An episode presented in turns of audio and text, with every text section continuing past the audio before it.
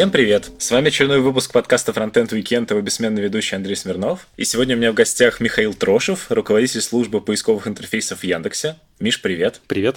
Для начала хотелось бы спросить, я когда с тобой договаривался об интервью, очень сложно оказалось с тобой интервью назначить вечером, поэтому нам сейчас приходится встречаться утром. Почему так? У тебя какой-то сдвинутый график или как? Когда у тебя там брали интервью, я читал, что ты пытаешься вот эта часть того, где ты делишь работу, семью и так далее. Да, это вот именно разделение семьи и работы, во-первых. Во-вторых, я просто живу в Митино, и мне до дома от работы добираться час с небольшим, это если бегом-бегом. Вот uh сюда на интервью я ехал час сорок, например. Поэтому, если я даже чуть-чуть задерживаюсь на работе, то я совсем прям поздно приезжаю домой, а там у меня трое детей, нужно помогать жене, поэтому да, надо успеть еще книжку почитать на ночь. mm Так что да, это вот, собственно, только с этим связано, чтобы домой успеть. Я обычно начинаю свое интервью с того, как человек попал в разработку. Я у тебя прочитал на сайте Яндекса или где-то там, что ты первую программу написал в первом классе. Да. Что это была за программа? На самом деле там не совсем правда, потому что первую программу я написал в садике. Это была программа на Basic. Я из точек и линий нарисовал такую аватарку Бэтмена на компьютере Delta S. Это ну, основанный на Z80 компьютер. А как вообще так получилось? Какие родители должны быть? Как нужно расти, чтобы ты в садике уже мог на Visual Basic что-то писать? Не Visual Basic, обычный Basic. А. Нужно, чтобы папа был большим директором на заводе, а старший брат учился в техническом лицее. Поэтому у меня с детства уже какие-то были дома э, программируемые калькуляторы МК-45, если кто знает. Он втыкается в розетку, и там прям целая клавиатура, то есть там реально можно программировать. У меня был компьютер. Отец его по блату приволок с завода. Там, кажется, им привезли два, что ли, компьютера, и один из них он домой забрал, потому что все равно на заводе никто не умел программировать. Вот. И как-то вот так получилось, совпало. Ну, то есть просто повезло. Мне было интересно по тетрадкам брата учиться программировать. Это мой первый опыт. Это все было в Перми, я правильно понимаю? Да. А вот у меня есть приятель, он всегда мне говорил, что я неправильно говорю, что нужно говорить не Пермь, а Пермь. Да. Представь, что там в середине слова есть второй мягкий знак после буквы R, получается, да. А почему так? Не знаю, вот, но так принято, и поэтому пермяк всегда может определить своего и чужого. Но ты уже переучился, ты уже говоришь не пермяк, а пермяк. Там есть а, э, как да. это, оттенки. Оттенки, хорошо. Да. Как при том, что ты уже писал программы так рано, при этом работал ты, я читал, на заводе Протон Пермский мотор. Это как раз был завод отца или как? Там, смотри, да, есть завод «Пермские моторы», точнее, это, кажется, как-то называется, объединение предприятий. Э, в советское время это был один завод, а потом он разделился на несколько акционерных обществ. И вообще это огромный завод, там по-моему, 20 или 30 тысяч человек работало. Там даже был внутри, на территории рейсовый автобус, который возил от корпуса до корпуса. Отец у меня работал в одном конце на заводе авиадвигателей, которые делали двигатели для самолетов Ил-76, кажется, вот и там для газовых станций. А я в другом конце э, на заводе, где ракетные двигатели делали. И я на самом деле работал программистом. Я писал программу по учету инструмента, чтобы между цехами расход режущего инструмента мерить и заказ формировать с учетом этого а какой это был год, и как тогда технологически была устроена твоя работа программистом? Какой это был язык, что ты делал? Это был язык Delphi, ну, в смысле, среда разработки Delphi, э, база данных MS SQL, и специфика работы была в том, что цеха были раскиданы по территории завода, и нужно было между ними, ну, то есть с них эту информацию собирать по расходу. То есть там сверла у них какие-то там ломаются, там резцы, вот. Они в программу вбивают расход, а в главном здании этот расход учитывают, ведут статистику и как-то прогнозируют, значит, заказ. И проблема была в том, что не было сети между цехами. И вся синхронизация была на дискетках. Программа, которую я написал в рамках дипломной работы и в рамках работы вот на заводе, она, ну, помимо интерфейса для ввода данных, она еще дампила в формате MS Access баз данных на дискетку вот эти изменения, ну, типа патч данных. Mm-hmm. Потом, значит, э, тетеньки из этих цехов бежали в главное здание с дискетками и сгружали это все в основную программу. И вот таким образом работала синхронизация на дискетках. И как после этого всего, в какой момент ты понял, что ты хочешь заниматься фронтенд-разработкой, и как это было? У меня вообще есть друг, который очень сильно повлиял на мою жизнь. Не знаю, насколько он сам осознавал и делал это целенаправленно. Но он У него есть какая-то такая прозорливость, он видит э, вещи наперед, которые я не вижу. Мы с ним вместе учились в университете, и он сказал, что вот сети – это будущее, компьютерные сети. Они только-только появлялись, еще интернет такой был модемный, дохленький, и как-то даже вот компьютерные классы там в вузах не были объединены в сеть, даже в локальную.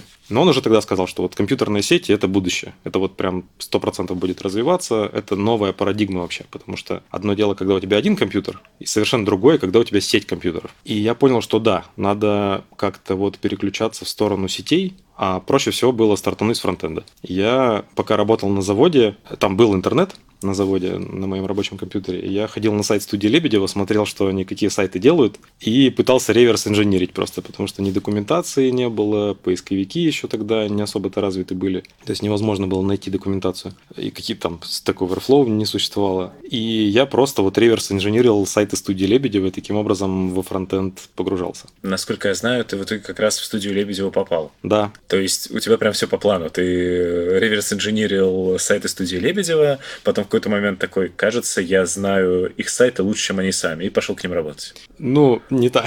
То есть первая часть верная, вторая нет. В смысле, что, конечно, до студии Лебедева технически мне было очень далеко, до их специалистов. То есть я был уровня стажера, на самом деле, потому что у меня не было опыта промышленной разработки. В смысле, что вот программы, которые я делал на заводе, казалось бы, куда промышленнее завод, на самом деле у них было там 10 пользователей и все. То есть это не тот масштаб. А сайты студии Лебедева были рассчитаны на там сотни тысяч пользователей. Это другой уровень совершенно. Я просто понимал, что студия Лебедева – это самая крутая студия. И технически, и по дизайну, и заказчики у них серьезные. Уже тогда были там МТС, Газпром, Альфа-банк, Хьюлит Паккард, то есть крупные конторы. Я понял, что да, надо идти к ним, потому что в Перми, по-моему, вообще тогда никаких вариантов не было, не было веб-студий хоть сколько-нибудь там известных. И я понял, что да, надо переезжать в Москву, если хочется профессионально расти. Написал им письмо в студию Лебедева. Они говорят, ну вот тебе тестовое задание. Я его там как-то сделал. Они говорят, ну приезжай. Вот я приехал, пособеседовался. У меня оставалось два месяца до диплома. Они говорят, ну давай к нам. И я вот закончил университет и уехал в Москву. А вот я видел твой профиль на сайте, соответственно, Лебедева, где указаны проекты, в которых ты принимал mm-hmm. участие. Какой из них э, ты считаешь вот самым крутым, в котором ты что-то сделал? Там у меня работа разделялась на как бы два направления маленькое, но интересное, это когда я сам верстал какие-то сайты. Сначала отдельные разделы, потом там целиком а вторая часть, которая больше по объему была и гораздо менее интересна, это наполнение готовых сайтов контентом. И вот в рамках второй части я занимался сайтами Hewlett Packard, почти всеми в России, то есть наполнял контентом. Что-то там для Microsoft делал, уже сейчас плохо помню, для Альфа-банка. А вот из всей работы процентов, не знаю, наверное, 5-10 было интересного. И в частности сайт Ancore Energy, это нефтяная компания. Мы делали сайт с нуля, с дизайнером, с которым потом еще вместе работали в другом месте. И я тогда впервые применил, ну, полностью спроектировал и применил подход адаптивности, когда сайт тянется на любой размер экрана, и там даже получается такой эффект э, горизонта, эффект перспективы. То есть мы с дизайнером изначально так сделали все, он нарисовал отдельные кусочки, мы их сложили в общую картинку, и сайт такой классный получился, тянущийся, и мы прям получили удовольствие. Круто. Вот ты говоришь про то, что большую часть времени занимало наполнение сайтов контентом, а у тебя вообще как должность называлась? Что это вообще? Это ж... Код, кодер сначала было. То есть технологом я стал в конце уже. Ага. Я что-то около года проработал, и только в самом конце, там, за пару месяцев до моего ухода, меня сделали технологом. А до этого я был кодер, просто такой наполнитель сайтов. Но наполнитель сайтов, ты их наполнял с точки зрения разметки или ты... Ну, то есть мне давали какие-то тексты, какие-то картинки, я их там, ну, в HTML, грубо говоря, заворачивал, брейки ставил, теги. А, а в чем тут кодерство? Ну, я знал теги, вот, ага. поэтому я там параграфы и ненумерованные списки заворачивал. Ну, то есть примитивная работа по разметке HTML, типографика, вот такое. Где там где-то чуть-чуть подверстать, где там немножко CSS пописать. Но вот вся обвязка сайта была готова, я просто контент вставлял. Не очень интересно звучит. Да, ну зато я знал все пароли от всех серверов Hewlett Packard. Сейчас забыл уже, но я сомневаюсь, что они поменялись с тех пор. Надо было записать. Хорошо. И тут вот есть гэп э, между... Я читал, что ты начал... Э, пришел в Яндекс в 11 Да. Соответственно, тут у нас есть 4-5 лет. Чем ты занимался? Богатого жизненного опыта. Да, между студией Да. Лебедева и Яндексом. Э, Я работал в стартапе. Мы делали сайты про вертолеты, делали сайт про недвижимость. Потом бахнул кризис, если вы помните. Кредитный кризис, кризис Ну, год. недвижимости. Да, наверное, восьмой год. Да, когда лопнули пузыри, вот, и недвижимость схлопнулась, то есть рынок недвижимости вообще схлопнулся.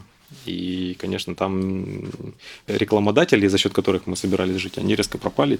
Ну, в общем, наш стартап свернулся. Потом я пошел в рекламное агентство работать. Я уже, честно говоря, плохо помню, чем я занимался. За эти вот сколько, получается, несколько лет э, у меня два существенных места работы было. Это стартап, где я проработал года два, наверное, с небольшим. И рекламное агентство, это, это последняя моя работа до Яндекса, Лео Бернет. Там я делал сайты всяких сигарет. Мальборо, Честерфилд, Бонд, промо-сайты э, всякие с акциями.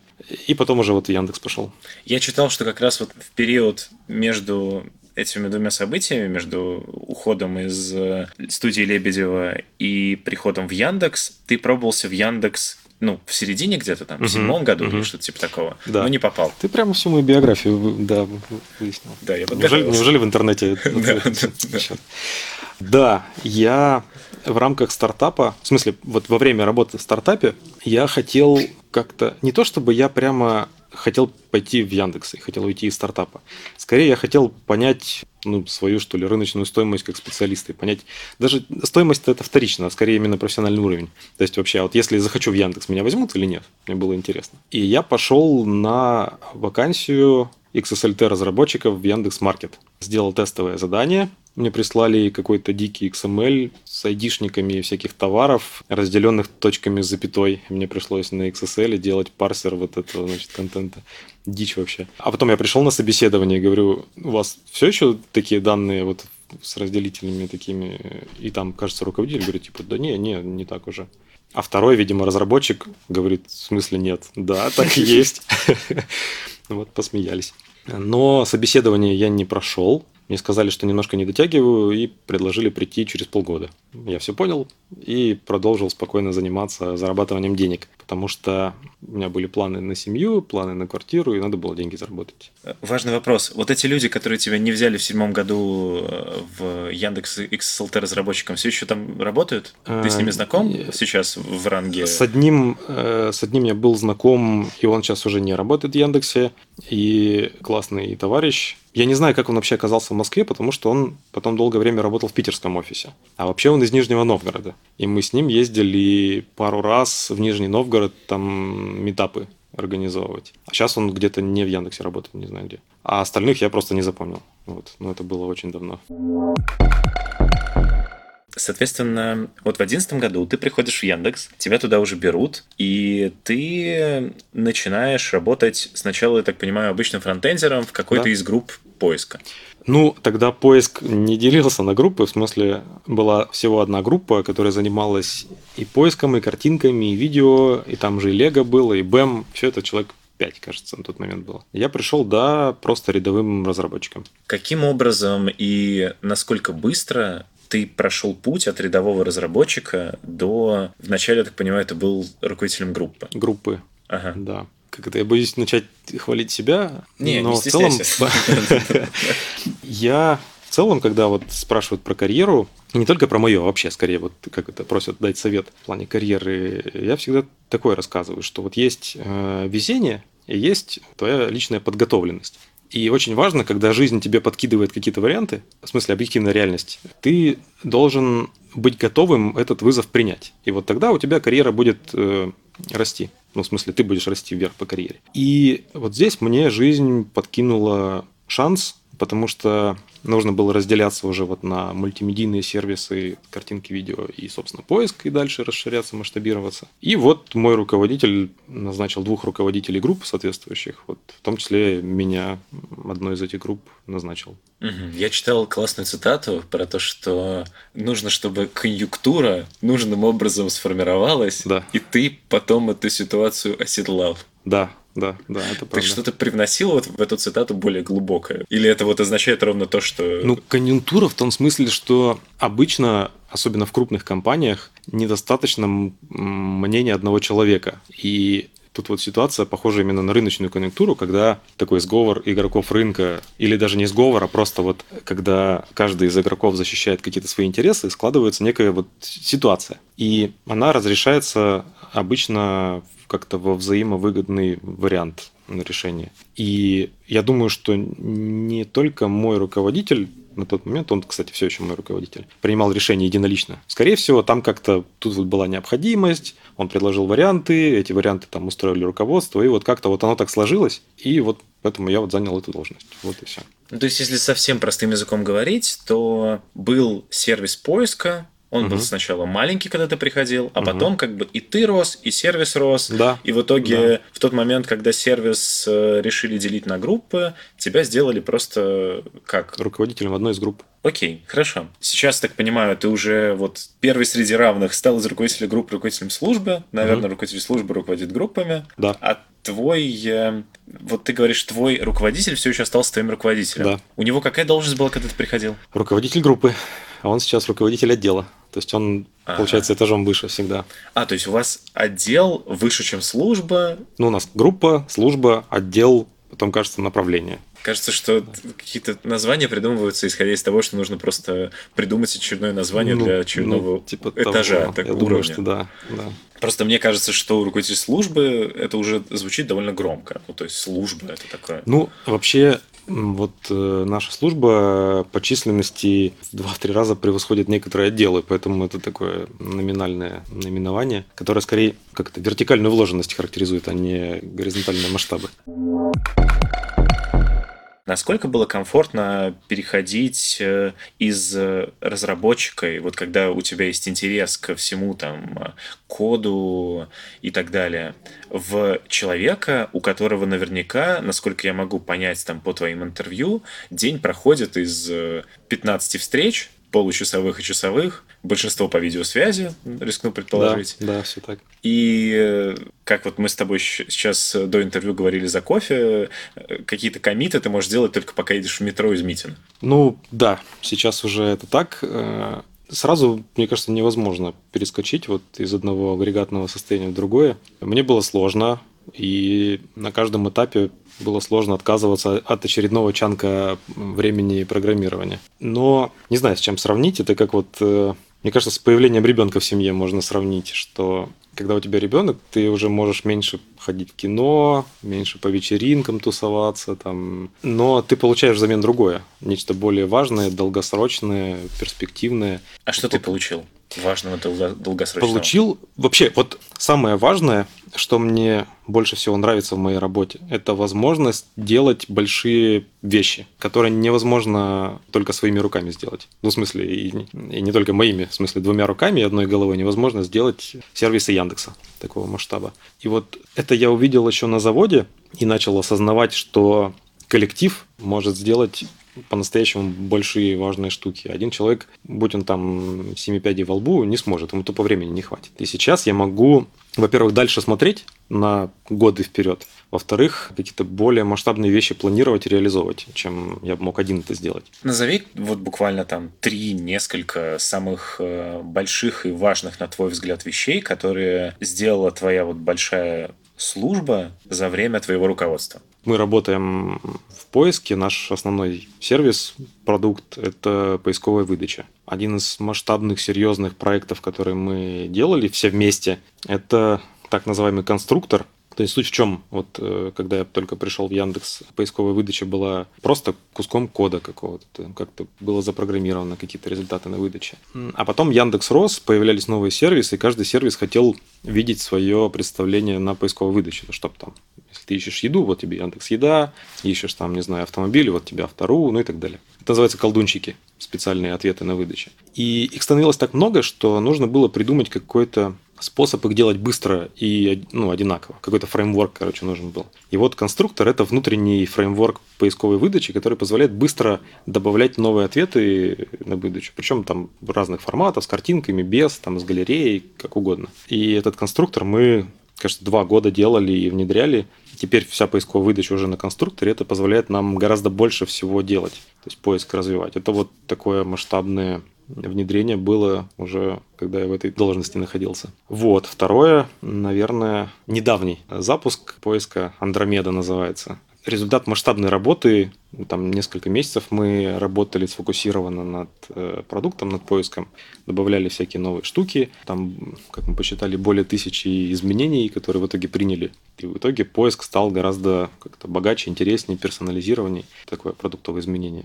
А сейчас мы делаем монорепозиторий. Суть идеи в том, чтобы разные сервисы Яндекса сложить в один репозиторий. То есть сейчас у нас как один сервис, один репозиторий, ну, в смысле, гид-репозиторий. И под каждый репозиторий настраивается там continuous integration, какие-то линтеры, пакеты, всякие тестирования, вот это вот все, диплой. А идея монорепа в том, чтобы один раз это все настроить, а потом каждый новый сервис просто туда подселять, и все у него из коробки есть. Потому что поиск довольно большой, как сервис. И там сейчас full тайм разработчиков что-то около 50, кажется, над поисковой выдачей Яндекс работает. И туда, в принципе, можно там несколько человек отдать, которые только инфраструктурой будут заниматься. Там человек 5, например, или даже 10. А когда у сервиса три full тайм разработчика, выделять одного из них только на инфраструктуру невыгодно. Вот поэтому хотим вот как-то совместными усилиями хорошую инфраструктуру поднять. Я правильно понимаю, что у тебя на данный момент э, вот из этих там, 70 человек или около того. Ну, да. да, это в основном фронтендер. Или как у вас это устроено? Да, сейчас это только фронтендеры на самом деле. С обывательской точки зрения, как человек, который не был э, внутри э, того, как все делается в Яндексе, не, не особо понимает структуру. Вот ты руководитель службы, соответственно, разработки интерфейсов. Разработки да. поисковых интерфейсов Яндекса. Да. То есть есть со стороны бэкэнда руководитель службы разработки поискового, поискового бэкэнда Яндекса. Яндекса, правильно? Не совсем так. У нас э, в этом смысле несколько нестандартная для Яндекса ситуация. Обычно у руководителей вот моего уровня, масштаба, то есть у руководителей, у которых в подчинении есть несколько десятков людей, там уже не только специалисты как то одно, одной профессии, там и тестировщики, и менеджеры, и бэкэндеры, то есть там много всего. У нас немножко не так, потому что мы, э, мы в смысле вот наш отдел, мы придумали, что мы хотим делать масштабируемую схему, когда вот есть э, такие вертикальные структуры профессиональные. У нас, например, есть служба тестирования, и там только тестировщики. Ну, кажется, около 30 человек. Но суть в том, что там вот люди одной профессии. И мы из этих вот больших подразделений под каждый проект набираем какую-то рабочую группу на какой-то период, на полгода, например что вот из моих разработчиков там 2-3 человека идут вот делать, например, там новый сервис Яндекс услуги, и туда вот из службы тестирования еще тестировщика добрасываем. Вот, если нужно, там какие-то бэкэндеры туда тоже подключаются. И вот мы такую виртуальную команду собираем на период создания проекта, и они над ним работают. И а... при этом там какой-то свой есть проект менеджер который их связывает. Да, угу. да, да.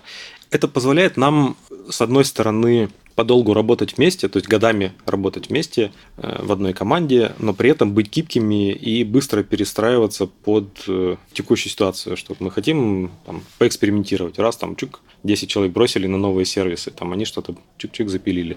Не полетело, забрали их обратно, вот они там, например, продолжают в поиске работать. При этом их непосредственный руководитель не меняется. Понятно. Ну, в общем, на самом деле, ну, наверное, для Яндекса, может, это немножко нестандартная ситуация. В принципе, кажется, что подобная матричная структура угу. довольно часто встречается. Это не какой-то да. ну, ноу-хау Яндекса, да, да это да. Общем, типичная вещь. Я выцепил цитату. Ты сказал, что в Яндекс нужно приходить надолго. Да, это правда. Почему ты так считаешь? Яндекс большой. И этим на самом деле все сказано, потому что во-первых, его долго познавать приходится. Во-вторых, его размер позволяет тебе в пределах Яндекса практически с нулевыми накладными расходами менять профессию, должность, проект, что угодно. В Яндексе есть как большие сервисы, так и маленькие, которые в духе стартапа без тестов там фигачат по ночам и получают потом большой ревард за это, там, премии. Есть э, сервисы, где, не знаю, упарываются по безопасности, есть где упарываются по скорости, есть где там, не знаю, фокус на видео, где там музыка, в общем, много-много всего. И если ты приходишь ненадолго, ты об этом не узнаешь, и ты это не попробуешь. И ты можно сравнить с гостиницей. Я часто езжу по командировкам, и вот ты приезжаешь в гостиницу дорогую, там 5 звезд, где там есть бассейн, тренажерный зал, массажист, там волейбол, что угодно. И ты приехал, переночевал и уехал. И ничего не попробовал. Ну или парк аттракционов. Ну, что угодно, да. Ну, в смысле, что это уже все включено в стоимость, и ты можешь это попробовать, но так, как бы непонятно, зачем платить больше. То есть зачем идти в Яндекс, если тебе это не надо. То есть проще ну, пойти в какой-нибудь стартапчик и там поработать. Вот это твое мнение. С учетом того, что ты наверняка распространяешь его среди своих сотрудников, вы как-то считаете у себя, ну, условную текучку или как? Помогает ли это? Помогает ли вот твое такое мнение сильное относительно этого на то, что у тебя фронтендеры работают э, множество лет, а не полтора года, как везде, и уходят? Кажется, что помогает. Текучка у нас относительно невысокая. На службе там порядка 10-13%, кажется, годовая текучка. При этом мы постоянно растем, поэтому я не переживаю. То есть э, рождаемость превышает смертность. При этом есть огромное количество примеров у нас того, как разработчик пришел ну, в смысле, человек в команду пришел вообще там даже не разработчиком, а стажером, а сейчас он занимает должность руководителя группы, и таких примеров прямо масса. То есть это не один, и не два, и не три. Это вот результат того, что человек пришел, работал, никуда не метался, спокойно, сфокусированно, как паровой каток, двигался в нужном направлении, слушал своего руководителя, прислушивался к задачам, которые ставит руководство. Все, и у него чудесным образом карьера идет вверх. Вот просто потому, что он все делает правильно. То есть он угу. не паникует, не мечется, не пытается спорить с руководством, непонятно зачем. Там где-то не надо. Вот, и все хорошо мы уже несколько раз озвучили за это интервью слово конъюнктура. Оно не часто встречается, в, в принципе, в обыденной жизни и в моем подкасте в частности. Я правильно понимаю, что те люди, которые приходят в Яндекс э, с непониманием того, что им нужно попасть в эту конъюнктуру, довольно быстро оттуда убегают? потому что кажется, что одно из твоих больших преимуществ того, что твоя карьера развивалась в Яндексе довольно успешно, это то, что ты как раз понимаешь правила игры, а те, кто их не понимают... Ну, не совсем. Это не обязательно требование понимать конъюнктуру. Достаточно, например, прислушиваться к мнению к позиции своего непосредственного руководителя, и он обычно отдельный совет дает. Ну и просто помогать коллегам, и быть толковым, уметь работать, не лениться. То есть не нужно каким-то таким стратегом быть, подковерным игроком, нет. Это слово, на самом деле, я подцепил у своего коллеги, еще вот на старте в Яндексе, когда мы вместе там бок о бок работали, рука об руку практически, он использовал слово конъюнктурщик в негативном смысле, как человек, который бесхребетная тварь, которая подстраивается, его, значит, э, своего собственного мнения не имеет. А я был не согласен с таким определением, потому что жизнь меняется. Когда я приходил в Яндекс, окружающая действительность была вообще не такой, как сейчас. И было бы странно с моей стороны оставаться как старый дед. Такой, нет, я не согласен с тем, что мир меняется. Он меняется. И надо уметь подстраиваться. И надо уметь быть впереди этого мира. То есть вот э, Яндекс хорош тем, что он двигает мир вперед. И мы делаем сервисы, которые меняют жизнь. Вот, например, сейчас мы разрабатываем сервис Яндекс Здоровье, активно развиваем. И это вот та вещь, телемедицина, которая может реально поменять жизнь многих людей. Когда тебе не нужно бежать в поликлинику или ждать утра, чтобы прибежать в поликлинику, если у тебя что-то там припекает. Ты можешь связаться там по видеосвязи с врачом, он тебе подскажет, что у тебя, вероятно, есть, и скажет, какие лекарства принимать. Вот. И да, важно уметь подстраиваться под окружающую действительность, под mm-hmm. конъюнктуру. Поэтому мне это слово нравится. Окей, хорошо. Обычно еще можно в этой же парадигме поговорить про движение как бы технологий вперед. То есть вот кто является в этом огромном объединении фронтенд-разработчиков под названием служба поисковых интерфейсов и так далее, кто является инициатором того, что там нужно переписать на React? Или там, ну как это у вас работает? Вообще инициатором технологических изменений масштабных у нас э, обычно является мой непосредственный руководитель. Я сам скорее исполнитель больше. Ну не знаю, как это, как Путин и Медведев, да, Путин придумывает, Медведев исполняет. Не знаю, как это сформулировать. Короче, я не являюсь таким техническим инициатором обычно. Я больше консерватор, я больше люблю работать с людьми, на самом деле. Придум... Mm-hmm. То есть стараюсь придумать, как это сделать и как решить задачу масштабируемым способом. А инициатором является руководитель. При этом какие-то конкретные внедрения осуществляют ребята, не обремененные руководящими должностями, но имеющие серьезную экспертизу по каким-то вопросам. То есть такие старшие разработчики, эксперты, которые говорят, так, мы вам сейчас все сделаем правильно. Им дается карт-бланш, они делают, внедряют. Поговорим немного про распределенную команду. Во-первых, у меня вопрос. Я нехитрым путем посчитал. У тебя, соответственно, есть команды в шести офисах, может быть, сейчас да, уже в больше. Шести, шести. В шести. Соответственно, ты писал, что ты примерно раз в два месяца путешествуешь в очередной офис. Стараюсь. Оно неравномерно, но да, я стараюсь кататься в офисы. И вот, например, в декабре я через неделю поеду в Минск, а через две в Казань. А, то есть иногда ты бываешь Да. сильно чаще. Да, да. Просто я как раз э, путем умножения у меня появился вопрос, правильно ли я понимаю, что в некоторых случаях разработчики из одного конкретного офиса не московского могут увидеть раз в год. Да, у меня даже были ситуации, когда мы наняли человека, потом он уволился, я его ни разу в жизни не видел. В смысле, ни до, ни после, никогда. То есть я его в лицо не видел. Хотя он у меня проработал несколько месяцев. Нормально ли это?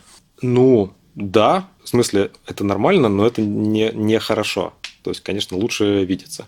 И вот, например, Никита Дубко, который недавно вышел к нам в минскую команду и был вот здесь, тоже давал интервью. Я его первый раз увидел на э, нашей вечеринке. То есть они специально там еще с коллегами из Минска приехали на вечеринку в Москву. И вот я прям целенаправленно шел на эту вечеринку, чтобы с ними повидаться со всеми. Чтобы в лицо увидеть, вживую пообщаться, это важно. Мгм. А так бы ты не пришел на эту вечеринку. Ну, нет, пришел бы, но я бы нашел кого-то, с кем тоже важно пообщаться именно лично. То есть для тебя становятся всякого рода такие мероприятия возможностью дополнительно пообщаться с какими-то из своих подчиненных, которых Да. ты не, не видишь. Да, да, да, именно пообщаться именно с теми, с кем я в рабочем режиме не могу так интенсивно общаться. То есть это такая гиперкомпенсация получается. Насколько я понимаю, поправляй, если я ошибаюсь, ты руководитель службы, то, соответственно, у тебя есть несколько руководителей групп. Наверняка Да, руководители групп, 10 человек. 10 человек, они присутствуют именно на местах в офисах. Да. У них не распределенная команда. В основном, да, но есть пара исключений.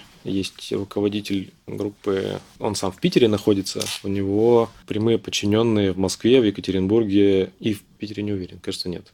Ты наверняка в основном общаешься с руководителями групп, правильно? Да, да. Непосредственно с каждым из 70 людей ты не всегда даже ну, лично контактируешь.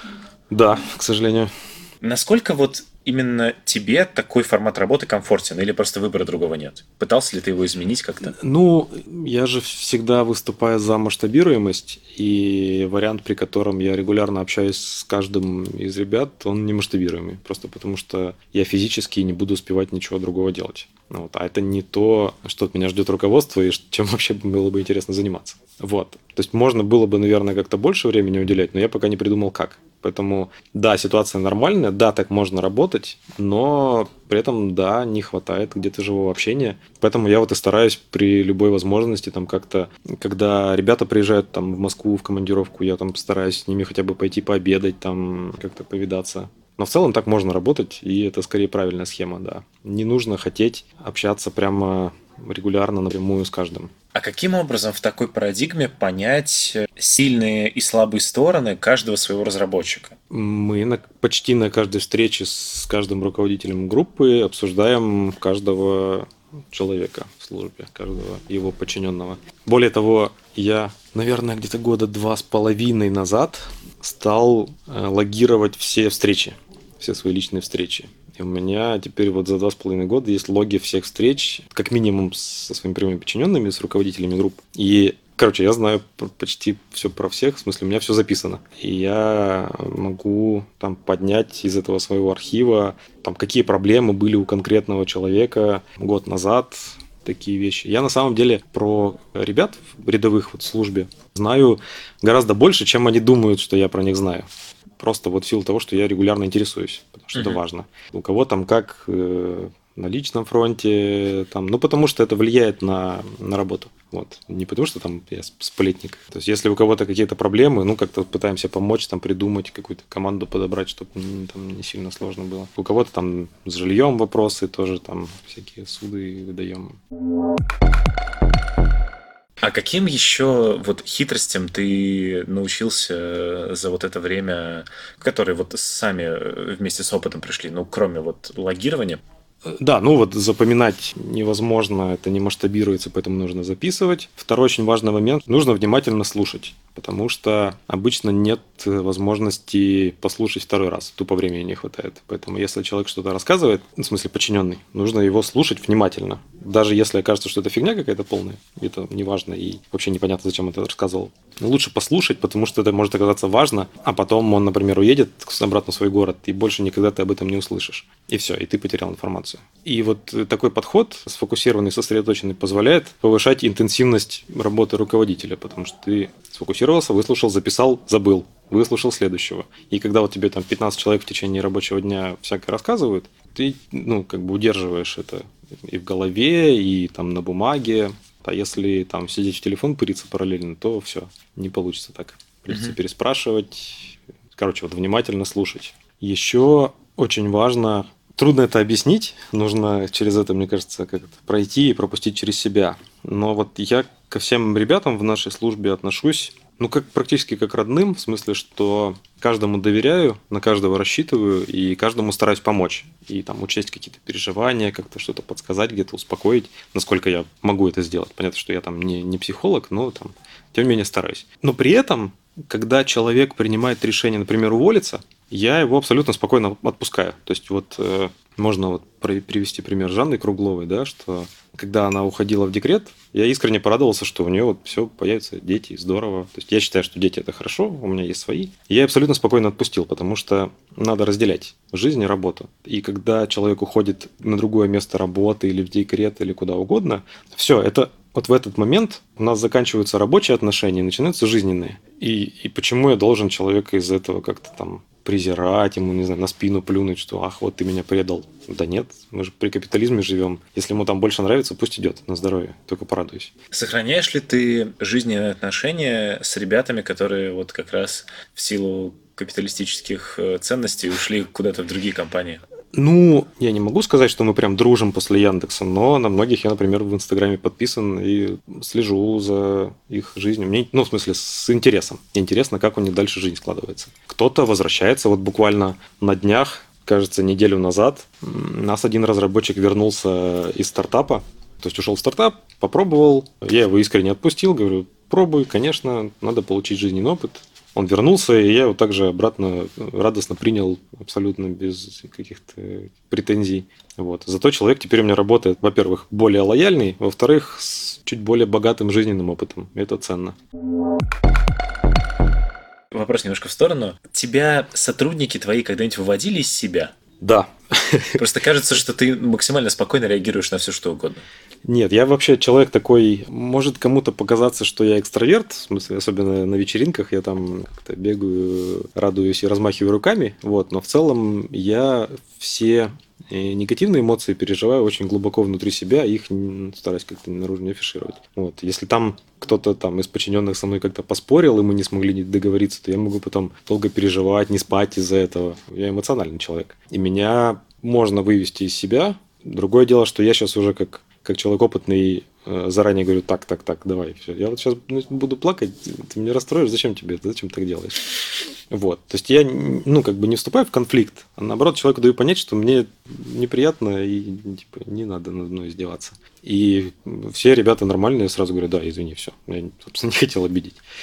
Поэтому не выводят меня из себя. Но у меня вот был у нас был разработчик, очень классный чувак, сейчас он у нас не работает, но все его добрым словом вспоминают. И он был чудовищно безграмотный.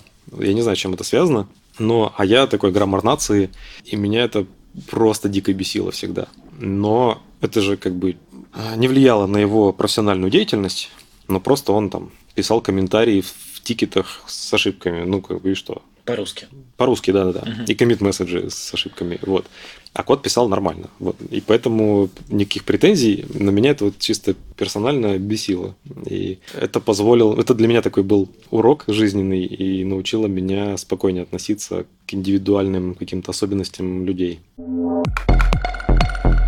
Я прочитал, что ты весной на три месяца уезжаешь вместе с семьей работать из Симферополя. Да. Казалось бы, все хорошо, и это был бы просто мирный вопрос, но я в том месте, где это прочитал, в заголовке, ну, в, в превьюшке этого всего, было сказано, что вот интервью Михаила Трошева «Рецепт, как перебраться на море всей семьей на три месяца».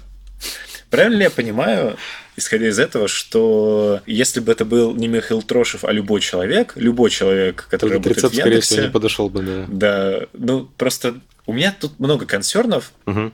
На этот счет. Во-первых, мне кажется, что далеко не любой руководитель может э, работать с распределенной командой удален три месяца по-другому, в другой парадигме. Во-вторых, кажется, что далеко не любого человека таким же образом отпустили, будь это не ты. Что ты об этом думаешь? Я не могу сказать, что это какое-то мое такое индивидуальное право, типа индульгенция, которая вот, что, мол, ладно, вот тебе разрешим, а в целом, конечно, у нас это запрещено. Нет. В принципе, любой сотрудник, я думаю, может спокойно выбраться и работать из Симферополя, если у него для этого выстроены все рабочие процессы. То есть вот это важно. Не потому, что у меня какие-то там связи с руководством нет. Абсолютно. Наоборот, руководство это, ну так, не очень воспринимает. И когда я надолго пропадаю из Москвы, потому что руководство-то у меня в Москве, команда у меня раскидана, руководство в Москве, и им это не очень нравится. Вот. И ну- нужно будет как-то вот в этот раз, может, чаще в командировке в Москву ездить. Но в целом у нас команда распределенная, и в большинстве случаев без разницы, где нахожусь я, потому что и так все встречи по видеосвязи, потому что все остальные находятся непонятно где, то есть то в командировках, то в других офисах. Плюс у меня в Симферополе есть э, смежники, команды, с которыми мы очень плотно работаем, и это приносит пользу, что вот зато я там плотно с ними работаю в Симферополе, тоже хорошо по-своему. Чтобы этот рецепт работал, это рецепт от Михаила Трошева, нужно научиться работать с распределенными командами. Мгм. Вот и все, на самом деле. И вот тот же Олег Мохов, например, он переехал сейчас из Екатеринбурга в Питер. Это было возможно как раз благодаря тому, что он до этого выстроил работу с распределенной командой своей, и теперь там условно без разницы, где он в каком городе находится. Ну вот. То есть у него, по-моему, есть и в Питере команда, то есть он, получается, из одного из трех перебрался в другой из трех. Вот, у меня получается, вот Симферополь это один из шести. У меня там и группа разработки сидит, и смежники, и поэтому не проблема. А я читал, что причина этого всего это аллергия. Да. У кого? У тебя? У, Или ну, у у меня в меньшей степени, у старшей дочери, да. Многие думают, что я езжу в Крым там на море загорать. Надо понимать, что мы едем в апреле туда, а как раз в начале лета, в июне возвращаемся. Как раз когда сезон начинается. И апрель в Крыму – это серость, ветрище и вообще ничего хорошего. Вот. Это не отдых. Плюс я катаюсь, мы обычно снимаем в Алуште квартиру, я катаюсь из Алушты в Симферополь 50 километров в одну сторону, туда-обратно каждый день, тоже по часу.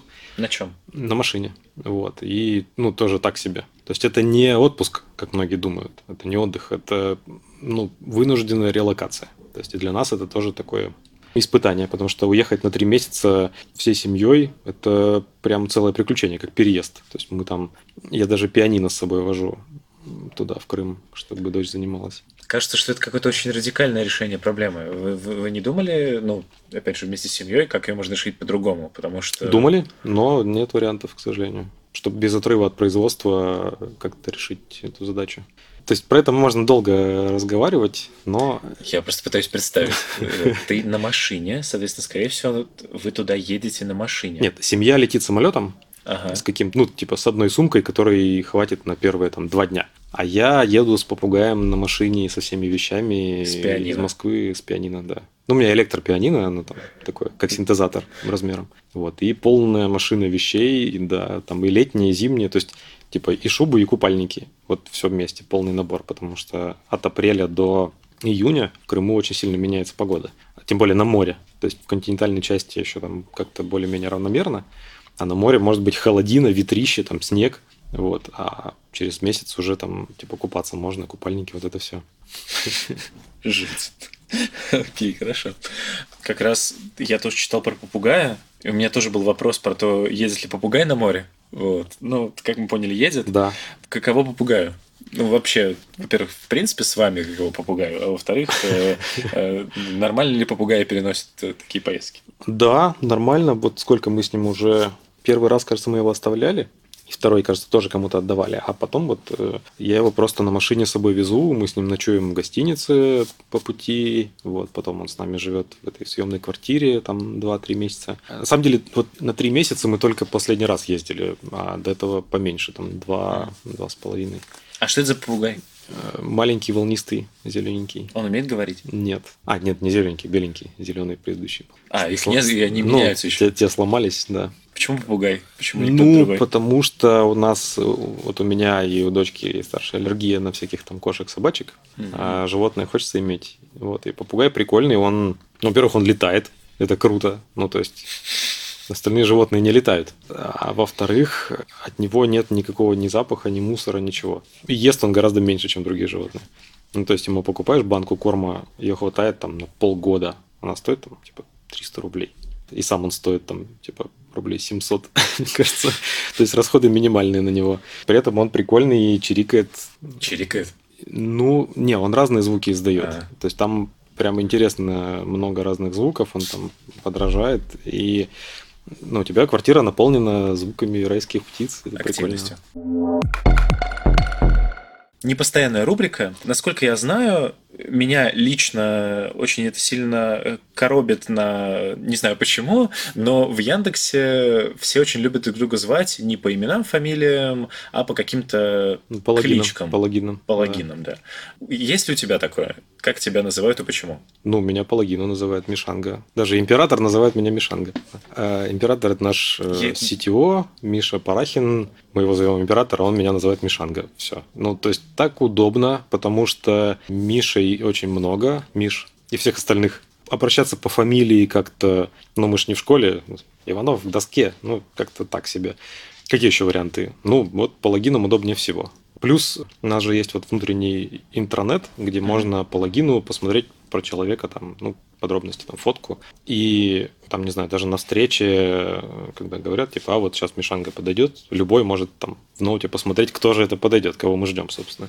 Ждать его, не ждать, ну, вот какие-то такие вещи. Удобно и неформально. Я просто не очень понимаю, чем вот это отличается от того, что сейчас подойдет э, Миша Трошев. Тоже же всем будет понятно. И тоже люди могут забить-то в интернет и понять. Ну, Трошев, вообще, у меня, конечно, еще не самая сложная фамилия, но даже меня часто записывают как Трошин, Грошев и как черти как.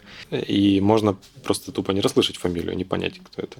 Кто-то может не знать или знать там, только по логину. Ну, в общем, такое, не очень удобно. Вот как-то так повелось. Стандартный вопрос. Думал ли ты, кем бы ты мог или хотел стать, если бы не стал, вот не пошел по пути разработчика? Не помню ни разу, чтобы я о таком думал, потому что программировать я начал очень рано, как я уже сказал, и как-то я даже не рассматривал альтернативы. Бывают же какие-то детские мечты, грубо говоря. Было так... что-то интересно параллельно программированию, может быть? Нет. Вот даже, даже приблизительно не было такого, о чем бы я достаточно долго мечтал, чтобы об этом как-то потом вспомнить. Okay. У, меня, у меня сейчас есть фантазии определенные. Я вот э, думаю о том, чем я займусь после Яндекса. О, вот. отлично, отлично, отлично. Вот это, да. да. И э, ты вот смотрел сериал «Карточный домик»? Да. Вот, там первые два сезона, кажется, был один из таких ключевых персонажей. Негр, барбекюшник, который держал барбекю, значит, кафе, где вот главный герой постоянно mm-hmm. обедал. И мне вот очень нравится идея такой монозабегаловки, где один продукт, или, в смысле, одно блюдо, как вот шавермочная какая-нибудь, или, ну, шаверм много, а вот таких вот барбекюшных нету сейчас в Москве, например. Я не знаю места, где можно поесть ребра барбекю, например. И какое-то вот такое кафе сделать, где будут там ребра от мишанги, там какой-нибудь там один сорт пива или максимум два, там светлые и темные. И все. Вот. И там будет классная музыка, классный интерьер, какой-нибудь там повар бессменный. И вот такое кафе буду держать. Это у меня такая фантазия. React, Angular, Vue или Ember? React. Почему? Потому что он самый популярный. Хорошо ли э, судить о продукте только по популярности? Да, потому что это де-факто промышленный стандарт. Ну, то есть вот мы наблюдали появление и рост jQuery, и там же тоже было на старте непонятно, кто победит jQuery или прототип. Но победил jQuery. Вот. И не потому, что он прям был сильно хорош, а во многом благодаря пиару, грамотному и хорошей документации. Ну, победил. И это в какой-то момент стало просто отраслевым стандартом, ну и все. Большой разницы нет, на самом деле. Там React, Vue — это детали. Потому что в реальных проектах какой-то фреймворк конкретный занимает очень маленькую нишу, вот, и решать только один какой-то узкий набор задач, а все остальное нужно тоже как-то решать. То есть там кроме React еще кучу надо фреймворков и инструментов выбрать для себя. И если про каждый так холиварить и запариваться, то ну, никакого времени не хватит. Поэтому да, надо выбирать отраслевые стандарты, если они подходят под задачу, и брать их смело. Какая, на твой взгляд, справедливая зарплата фронтенд-разработчика средняя между всеми городами? И привязана ли она как-то к городу вообще? Ох, я, честно говоря, не знаю, э, насколько этично будет отвечать на этот вопрос, потому что я, во-первых, знаю зарплаты всех, кто у меня в службе работает, во-вторых, знаю там в целом вилки зарплатные, которые мы там предлагаем. Ну, просто я участвую в выставлении офферов uh-huh. и, короче, знаю, как мы предлагаем. И у меня тут такое уже смещенные. Ну, в смысле, что я с другой стороны смотрю на этот вопрос. Я просто скорее про то, что у тебя как раз наверняка есть какое-то уже сформированное мнение относительно того, во-первых, как раз вопрос... Ну, то есть очевидно, что средняя зарплата привязана к городу у вас. Да, да, То есть конечно. где-то она больше, где-то она меньше. Да. А как ты считаешь, нормально ли это, что, грубо говоря, человек э, просто из-за того, что в Москве более конкурирующая среда, будет получать в среднем больше, чем э, в условном Симферополе? Дело же не в среде. Дело в основном э, стоимости жилья в регионе. Это основная статья расходов. То есть нужно, чтобы вот в этой распределенной команде у разработчиков были примерно равные возможности по приобретению жилья. Потому что это ключевое приобретение жизни. То есть это главная покупка в жизни большинства людей. Я уже говорил, что мы хотим, чтобы ну, я хочу, и это совпад... мое мнение совпадает с э, мнением руководства компании, что люди должны работать в Яндексе долго. А значит, мы должны про это подумать, чтобы они могли строить карьеру, покупать жилье, формировать семью, и все это вот в Яндексе. Ну, в смысле, семья не в Яндексе, ну, понятно. И у нас есть жилищные программы в Яндексе, есть суды там разные. Мы помогаем приобретать жилье, и вот зарплата в основном, как мне кажется, коррелирует с этим со стоимостью жилья в регионе. Потому что все остальное, машины везде примерно одинаково стоят, ну там плюс-минус. Там, не знаю, куда-нибудь поехать, отдыхать, может быть, даже из Москвы дешевле слетать, чем из другого города. Но это такие разовые вещи. А когда тебе нужно купить квартиру, ты понимаешь, что в Москве они стоят там в несколько раз дороже. А вот вы как-то считали, раз уж мы завели разговор про эти жилищные программы, вот из твоих 70 разработчиков, э, какой процент э, людей живет в собственных квартирах, которые были куплены там, uh-huh. с помощью суд и так далее, uh-huh. а сколько живут в съемных? Ох, ну у меня такой статистики нет, но в своих многие, очень многие живут. Я бы так оценил где-то от трети до половины. Живут в своих? Живут в своих, ага. да. То есть большинство все-таки живет в съемных? Не уверен. В смысле, угу. что про этих я знаю, что у них свои, а про остальных я не знаю. То есть, может, кто-то там у родителей живет или как-то. Ну и, собственно, вытекающий ключевой вопрос. Вот именно твое мнение, как человека, который уже в этой отрасли давно и который сейчас руководит. Вот если бы не было рынка, не было бы того, к чему привязывались, вот как раз к жилищным условиям, к угу. тому, что ключевое приобретение человека там будет квартира, а то Сколько максимально усредненное справедливое вознаграждение, которое полагается вот такой профессии, как фронтенд-разработчик? Ну, фронтендеры сейчас очень сильно переоценены. Прямо радикально. Я бы сказал, что как-то минимум в два раза меньше они должны получать. То есть, если пересчитать, посмотреть КПД, ну, то есть, типа, сколько лет тебе нужно потратить и сколько усилий приложить, чтобы стать фронтендером, и сравнить, например, с врачом, с хирургом, то хирург должен получать минимум раза в три больше, чем фронтендер. Это не так, потому что хирурги, я думаю, что в среднем зарабатывают меньше. При этом работа у них гораздо более ответственная. Фронтендер не несет уголовную ответственность за баги, например. Вот. И непонятно, почему... В смысле, на самом деле, понятно, почему фронтендеры зарабатывают много, потому что конъюнктура рынка такова что да, это мейнстримная профессия сейчас. Это самый простой способ сделать продукт, который будет зарабатывать деньги. И все, поэтому им платят. Но я думаю, что ситуация поменяется. То сейчас вот даже сейчас уже мейнстримной профессией становятся ML-щики.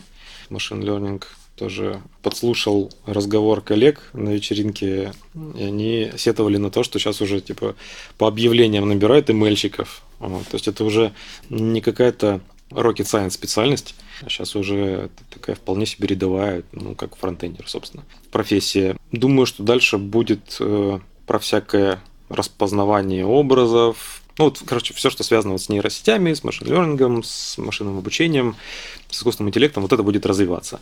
И второе направление, опять же, как мне кажется, это инженерное. То есть вот железки всякие, робототехника. То есть вот это будет развиваться. А фронтендеры, ну, как-то пока на коне. Вот, я думаю, что еще какое-то ощутимое время будут на коне, а потом пойдет на спад. Сколько лет ты предсказываешь еще? Поиграем в Вангу. Моему подкасту ну, в том числе. Я, я бы сказал, что 5 лет ближайшие можно не переживать. Моя любимая рубрика «Готовим вместе с фронтенд-разработчиком». Так. Умеешь ли ты готовить? Я недавно, года три, наверное, назад начал учиться целенаправленно готовить. Да, и сейчас что-то что умею. Хорошо.